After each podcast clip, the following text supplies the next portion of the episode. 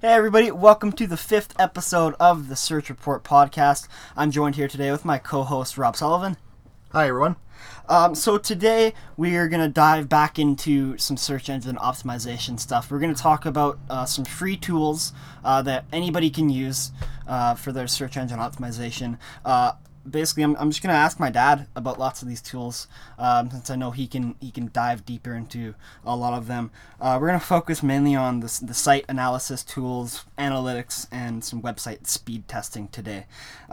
So, let's get started with site analysis here. Just super basic.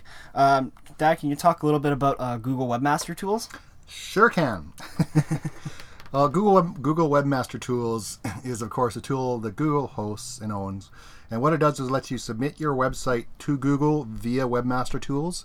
And if you go a step further and kind of integrate it with Google Analytics, which are another tool that's on the list, you can get much more detailed information about your website. Because basically, when you have Google Analytics on your website, you can then verify that you're the owner of the site with Webmaster Tools. And they'll give you things like search terms people are using to find your site, how many impressions it was shown for, so in other words, how many times it showed up in Google search results, whether it was clicked on or not, which is handy. Any crawl errors you may have, so if there's pages generating 404 page not found errors, it can help you find those things. It can help you do an analysis of your backlinks, so who's currently linking to you and where they're linking, and especially if you have problems in getting rankings, sometimes you can use it to find bad links and get them removed. They also have other tools on there that are kind of separate, like PageSpeed analysis tools and that sort of thing. But so it's really a whole suite of tools that you can use specifically for Google to help you improve your rankings.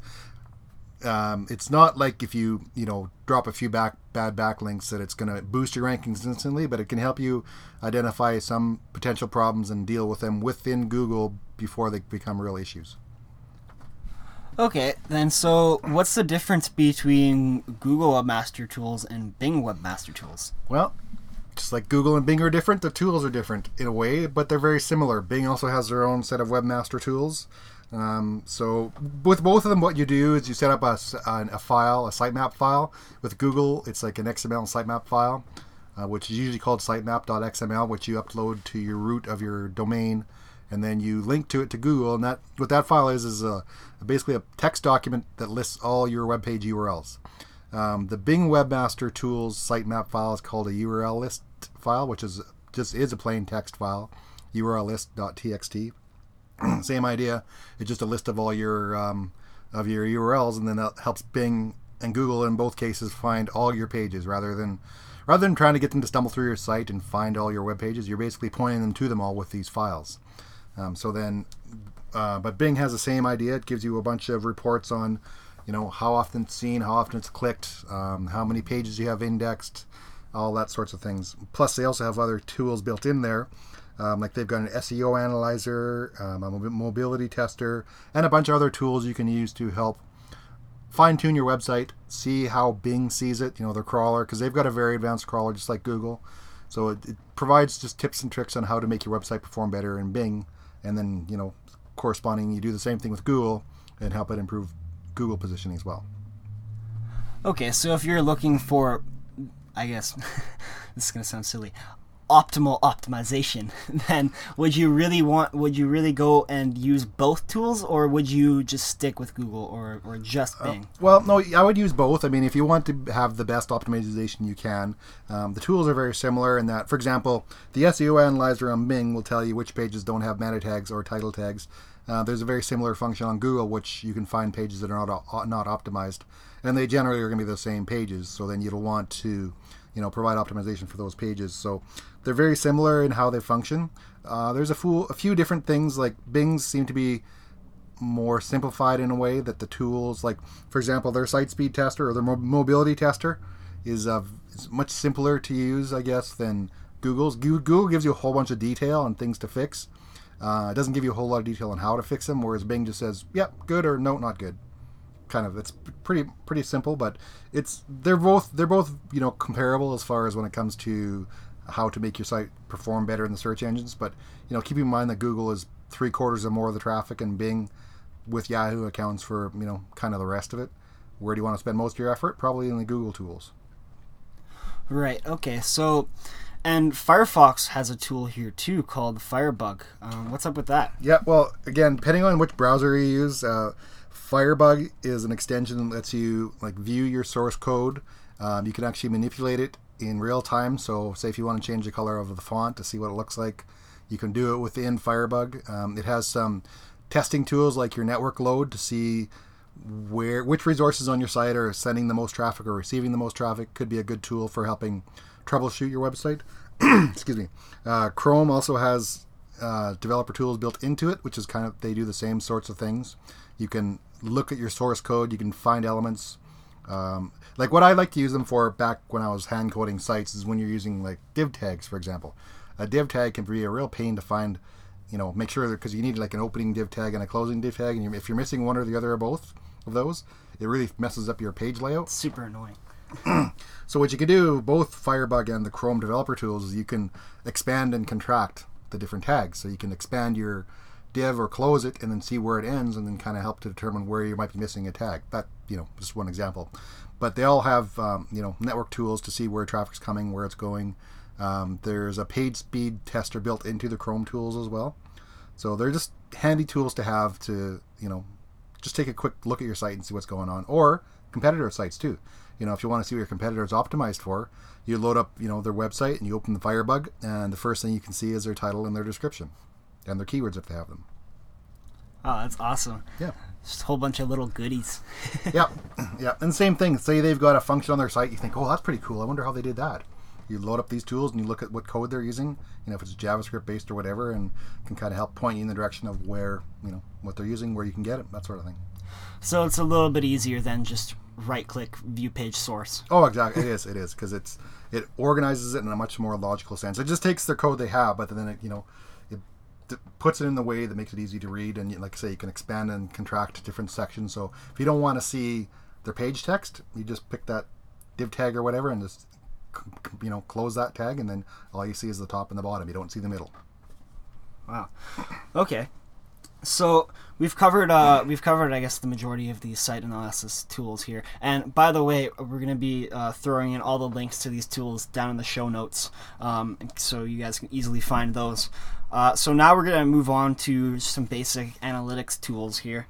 Can you talk a little bit about Google Analytics? I know you've talked about it before. Yeah, for sure. And you know, just to go back to site tools for one quick second, there's way more than we touched on here. Like these are the probably the main ones, but there's all kinds of desktop applications you can get to do very similar things, and you know, there's so many tools out there. I'm just kind of going through the ones that I use on a fairly consistent, regular basis, and some new ones that I found I think are really kind of cool. So, but yeah, as far as analytics goes, just play around with it. Yeah, exactly. And if you find something you like, you know, let us know. Like maybe it's something we missed that we can do a review of, and you know, we can give more details about it later. For sure. In terms of analytics, it's kind of, I mean, there's not a lot of free analytics programs out there. You get some very basic click trackers. When Google Analytics came out, they actually bought a commercial product and turned it into a free product, which was great at the time because there wasn't, you know, aside from log analysis, there was no real way to get a really good read on traffic to your site. So Google Analytics is probably one of the most well-known one because you can sign up for free. There's like 6 lines of JavaScript you paste on your website, and boom, you have instant analytics, where you get not just basic stuff like, you know, visitor traffic, but excuse me, you get more advanced stuff like demographic data. You know, what's the age group of people visiting your site? Where are they coming from? What countries? What IP addresses? Right down to a city level. You know, you can know where most of your visitors are coming from, what pages they're viewing, you know, how long they're spending on your site. And like say, if you integrate it with the Webmaster Tools verification, you can actually have some of the impression data and click-through data right in the analytics report, so you don't really need to go to a separate website to view it. You can view it all within one dashboard. The other one is Piwik Analytics, which is newer in terms of it hasn't been around for quite as long. Where it's good is if you don't want to give your data to somebody else to analyze. Piwik is a self-hosted alternative where you install the software on your web server. It's a very graphic-based installation process, and once you've done that, it starts reporting very similar to what analytics will provide you, but you're not giving, or Google Analytics, but you're not giving Google access to your data. It all stays in-house. So if you're kind of privacy oriented, that's what some people like. They prefer to keep it all in-house and not give anything over to Google. Oh, that's really cool. I've never heard of Piwik? Piwik.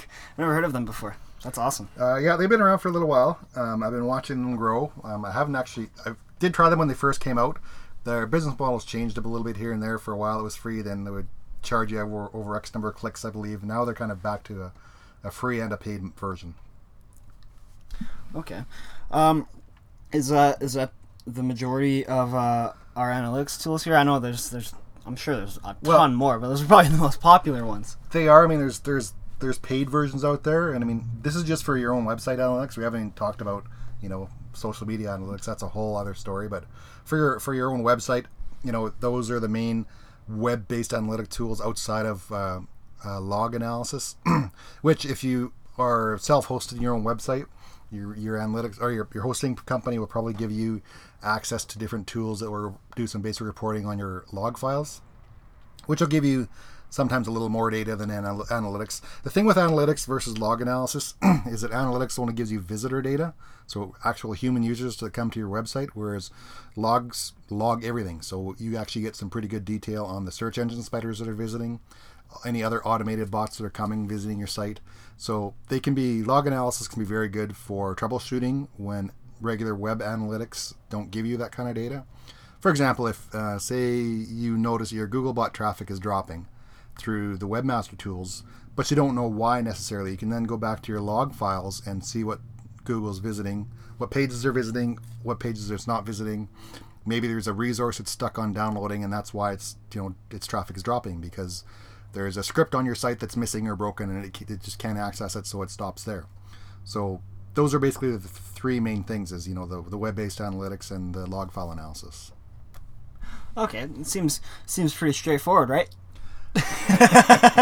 Yeah, trust me. Surfing through log files is one of the most boring, tedious things you can do, but it can be very, very eye-opening.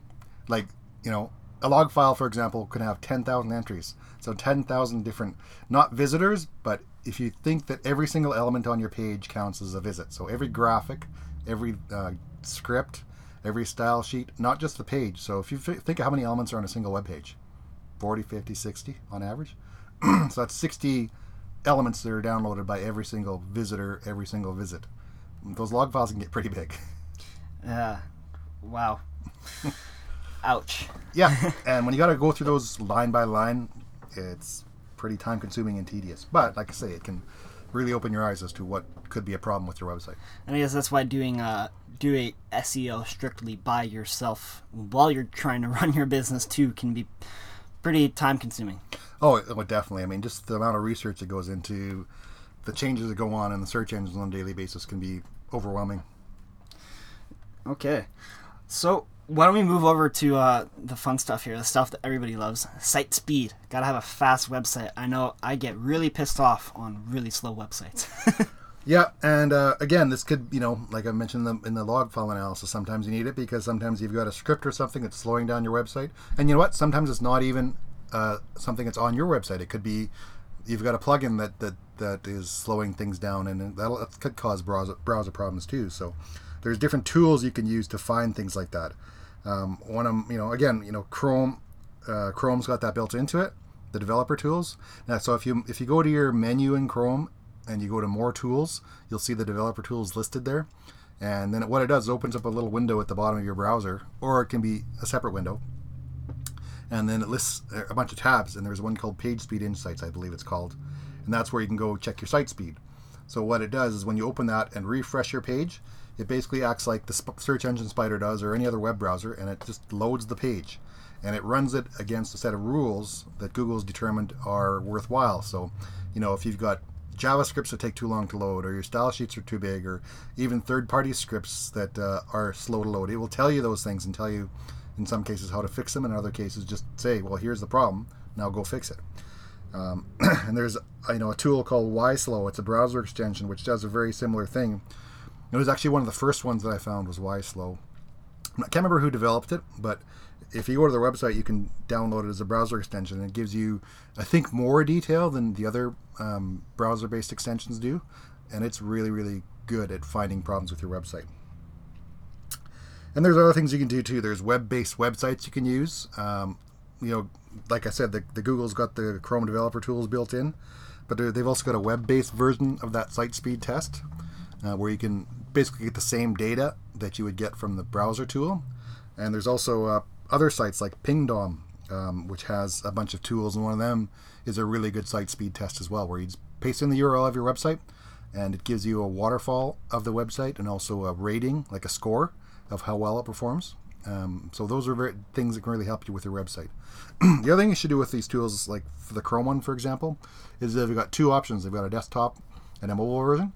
So you should make sure you look at both of those to make sure that, you know, if you've got a mobile version of your website, that it loads as quickly as the desktop version and vice versa. Yeah, that's I'm sure that's definitely extremely important. Would there be any difference between the loading speed on websites, like, let's say, because some websites aren't responsive, right, but they have a separate mobile version? Would that count on just a plain responsive website? It will if its site's configured properly. So if your website can detect a mobile request and then redirect properly, then you can use those tools to help you troubleshoot your mobile site as well. But even if you don't, you know, if that's not set up correctly, you can still use the tools and just put the mobile URL in, and it'll take a look at it and find problems for you. Like a good example for a responsive website is, say you've got a slider image on your homepage, like a lot of people do. Sliders load fine in your regular desktop browser, like usually they're fairly quick. But on a mobile phone, like you think of your phone or your tablet, they have much less memory to render that page, so they take longer to load, especially large images. So while you might have really good speed on your desktop version, your mobile version might be really slow just because of that slider. So a simple thing to do would be just to disable the slider on mobile devices and let the rest of the page load as normal. Okay, yeah, I remember I was having some of those problems with a couple of websites I was trying to make a little while ago. You gave me that little pointer. That worked well. Yeah, well, and that's the thing with, you know, people, too often people forget about the mobile when they're building a website, and you can get a really cool looking desktop website, but then when you load it in your phone, it either doesn't work as a mobile version, or the mobile version is too slow to load just because of some of the elements on the web page. So you always got to be, you know, aware of that mobile compatibility when you build any website. Yeah, no, definitely. Especially because Google came out like not even like what, 6 months ago, and they said that the majority of their searches come from mobile. Anywhere from 40% to 60%, and I think it's actually closer to 60 right now. Just because it's easy, it's convenient. Everybody's got a phone, and every phone's got a web browser pretty much, unless you're like your grandpa and you've just got a flip phone, but even that's a cell phone, but and it still does searches, but most people have cell phones nowadays, so it's just as easy to pull it out, you know, do the quick search. And the thing is with Google now is they've switched their ranking recently, where they used to notify people on the search results if the site was mobile friendly, and the desktop only versions wouldn't get that notification. Well, now they've done away with that, and if you don't have a mobile version of a website, you're not going to show up on a mobile search, period. Wow, that sucks. And I mean, if you think of it, you know, 60% of searches are on phones. If you don't have a mobile website, you're missing 60% potentially of your customers. Well, exactly. And when you when you sit back and think about that for a minute, I mean, like, just when I think about me personally, how many Google searches I do on my phone, and then how disappointing it is when I go to a website and it's not mobile, and you have to, you know, pinch and pull around it. It's just it's the worst experience ever. Yeah, well, now from now on, if you do a Google search and you come across a website, you're not going to worry about that, because the non-mobile sites won't be in there. I mean, you think about it, okay, like my personal blog, for example, I get about 700 visitors a month. If I were to lose 60% of that traffic, that's a significant hit. Yeah, you'd get a lot of people all of a sudden not looking at your posts, for sure. Yeah, well, that's why all my sites are mobile and have been for, you know, 2 or 3 or 4 years now, because I knew how important it was going to be. That's how it is. Yeah, no, definitely. I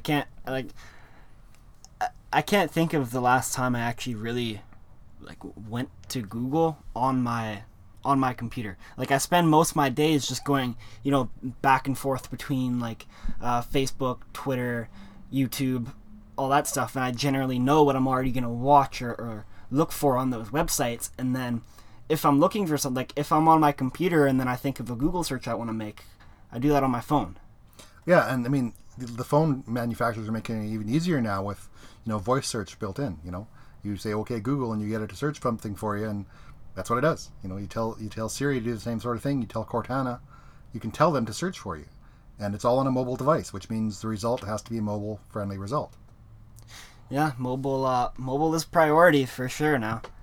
Yeah, so remember that when you're using any of these tools that we've talked about so far, and this is only part one. There's more tools to come in the next podcast. Always keep that in the back of your mind whenever you're running any of these tools. Is keep them. The mobile version has to be part of your analysis and your strategy.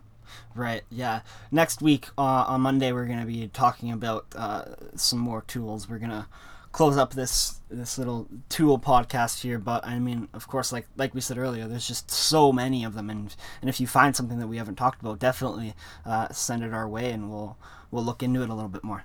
Oh yeah, and like I said, these are the ones I know I use. I know there's lots more out there, so yeah, definitely. If there's other ones you think are important, you know, let us know, because these are ones that, like I say, just in the last few years since I've been doing this, these are the ones I've come across that do work really well that I always go back to.